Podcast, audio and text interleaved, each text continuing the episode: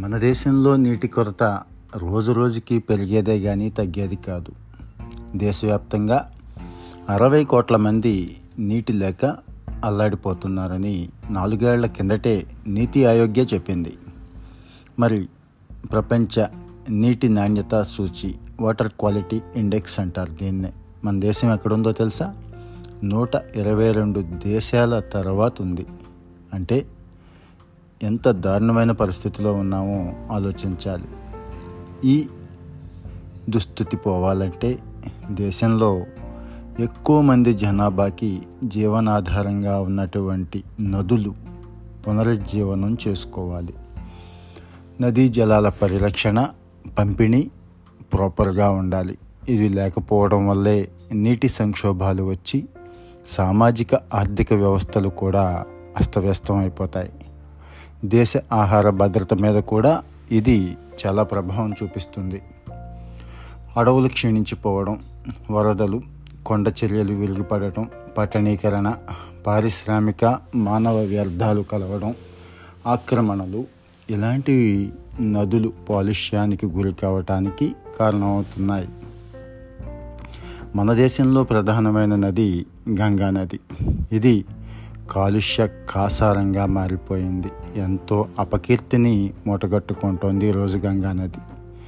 ఇదే గంగా నదిలో రోజు వందలాది ఇండస్ట్రీస్ నుంచి కోట్ల లీటర్ల మురుగు వ్యర్థాల రూపంలో విడుదలవుతున్నాయని అనేక పరిశీలనలు చెప్తున్నాయి.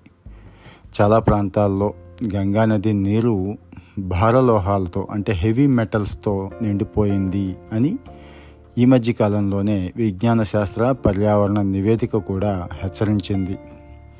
మన దేశంలో మూడు వందల ఇరవై మూడు నదులు ఇప్పటికే తీవ్రమైన కాలుష్యం బారిన పడ్డాయని కేంద్ర కాలుష్య నియంత్రణ మండలి కూడా చెప్తోంది. మహారాష్ట్రలో యాభై మూడు అస్సాంలో నలభై నాలుగు మధ్యప్రదేశ్లో ఇరవై రెండు కేరళలో ఇరవై ఒకటి కర్ణాటకలో పదిహేడు నదులు ఈ జాబితాలో ఉన్నాయి. తెలంగాణలో మూసి మానేరు గోదావరి కిన్నెరసాన్ నదులు ఆంధ్రప్రదేశ్లో తుంగభద్ర గోదావరి కృష్ణ నాగావళి కాలుష్యం బారిన పడ్డాయని చెప్పి ఈ రిపోర్ట్ చెప్తోంది.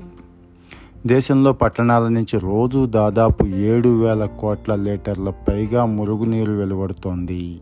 రెండు వేల యాభై నాటికి ఇది పన్నెండు వేల కోట్ల లీటర్లకు చేరుతుందని అంచనా.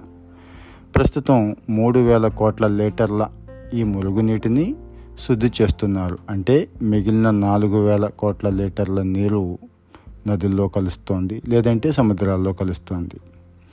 సరిపడా నీటి శుద్ధి ప్లాంట్లు అంటే ఎస్టీపీ అంటాం వీటిని సీవేజ్ ట్రీట్మెంట్ ప్లాంట్లు లేకపోవడంతో ఈ మురుగునీరు నేరుగా నదుల్లోకి సముద్రాల్లోకి వెళ్ళిపోతుంది. దీంతో ఇవి కాలుష్యం కాటుకు గురవుతున్నాయి. జాతీయ నది పరిరక్షణ ప్రణాళిక కింద మన పాలకులు ఎస్టీపీ కేంద్రాల ఏర్పాటుని ప్రోత్సహిస్తున్నారు. అయితే వీటిని ఇంకాస్త పెంచాల్సిన అవసరం ఉంది. ఉన్న వాటిని సమర్థవంతంగా పని చేయించుకోవాల్సిన అవసరం ఉంది. సరైన నైపుణ్యం ఉన్న సిబ్బంది లేకపోవటం మురుగునీరు సమర్థ నిర్వహణ కూడా సాధ్యపడట్లేదు. కేంద్రం పంతొమ్మిది వేల కోట్ల రూపాయలతో యమున కృష్ణ కావేరి మహానది బ్రహ్మపుత్ర వంటి పదమూడు నదుల్ని కాలుష్యం బారి నుంచి బయటపడేయాలని నిర్ణయించింది. నమామి గంగే కార్యక్రమం ద్వారా గంగానది దాని ఉపనదుల ప్రక్షాళన కార్యక్రమాలు ఆల్రెడీ కొనసాగుతున్నాయి. నదుల పరిరక్షణ కోసం అనేక రకాలైన విధానాలను అవలంబించాల్సిన అవసరం ఉంది. నీటి వృధాను తగ్గించడం మురుగునీటి శుద్ధి పునర్వినియోగంతో పాటు నదుల పునరుజ్జీవన కార్యక్రమాలు జోరందుకోవాలి. నదుల నీటిని కలుషితం చేసే వ్యక్తులు సంస్థల మీద తీవ్రమైన చర్యలు తీసుకోవాలి. మురుగునీటిని ప్రమాదకర రసాయనాలను నేరుగా నదుల్లోకి వదులుతున్న కర్మాగారాలకు భారీ జరిమానాలను విధించాల్సిన అవసరం ఉంది. నదుల సమీపంలో అక్రమ నిర్మాణాలు వాటి ప్రక్షాళనకు చాలా అవరోధంగా మారుతున్నాయి. నదీ తీరాల్లో ఇబ్బడి ముబ్బడిగా పుట్టుకొస్తున్న భవంతులను కట్టడి చేయాల్సిన అవసరం ఉంది. నదీ పరివాహక ప్రాంతంలో అక్రమ పారిశ్రామిక కార్యకలాపాలను కూడా నిషేధించాలి. ప్రమాదకర రసాయనాలు వ్యర్థ జలాలను బయటకు వదిలే పరిశ్రమలన్నీ తప్పనిసరిగా శుద్ధి కేంద్రాలు ఏర్పాటు చేసుకోవాలి అని జాతీయ హరిత ట్రిబ్యునల్ నిబంధనలకు అనుగుణంగా ఉండాలి. వాటిలో పర్యావరణ హితమైన సాంకేతికలను వినియోగించుకోవడం కూడా తప్పనిసరి. శుద్ధి చేయని జలాలను నదుల్లోకి విడుదల చేయడాన్ని ప్రభుత్వాలు ఎఫెక్టివ్గా కంట్రోల్ చేయాలి. వ్యర్థ జలాల శుద్ధి ఏర్పాటుపై అనేక పురపాలక సంస్థలు కాలుష్య నియంత్రణ మండళ్ళు భాగస్వామ్యంతో పనిచేయాల్సి ఉంటుంది.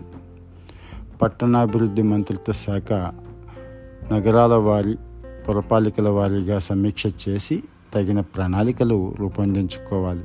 ఇప్పటికే ఉన్న మురుగునీటి శుద్ధ ప్లాంట్లను నూతన సాంకేతికతతో పునరుద్ధరించుకోవటం కూడా తప్పనిసరి. వ్యర్థ జలాల నిర్వహణ సిబ్బందికి తగిన శిక్షణ అందించాలి. నదుల పరిరక్షణ కోసం ఆయా రాష్ట్రాల్లోని వివిధ శాఖల మధ్య సమన్వయాన్ని జవాబుదారీతనాన్ని పెంచాల్సిన అవసరం ఉంది. వరద నీటి కట్టడి కోసం కూడా ప్రత్యేకమైన చర్యలు చేపట్టాలి. నదులకు ఇరువైపులా ఐదు వందల మీటర్ల దాకా మొక్కలు పెంచాలి. చిన్న మధ్య తరహా నీటి వనరులను అభివృద్ధి చేసి జీవ వైవిధ్య పార్కులకు రూపకల్పన చేయడంపై ప్రభుత్వాలు దృష్టి సారించాలి. మానవ వ్యర్థాలు నదుల్లో కలవకుండా నియంత్రించడం కూడా కీలకమే. నదుల కాలుష్యం వల్ల కలిగే అనర్థాల గురించి ప్రజల్లో విస్తృతంగా అవగాహన పెంచాలి. నదీ గర్భాల్లో అక్రమ ఇసుక తరలింపును అరికట్టాలి. దేశ సామాజిక ఆర్థికాభివృద్ధికి నదులు ఎంతో దోహదం చేస్తాయి. మరి సామాజిక ఆర్థికాభివృద్ధి సాకారం కావాలంటే నదుల పునరుజ్జీవనం అత్యంత కీలకం. మిత్రులారా ఈ ఎపిసోడ్ మీకు నచ్చినట్లయితే మీ మిత్రులకి షేర్ చేయండి. సబ్స్క్రైబ్ చేసుకోవడం మర్చిపోవద్దు.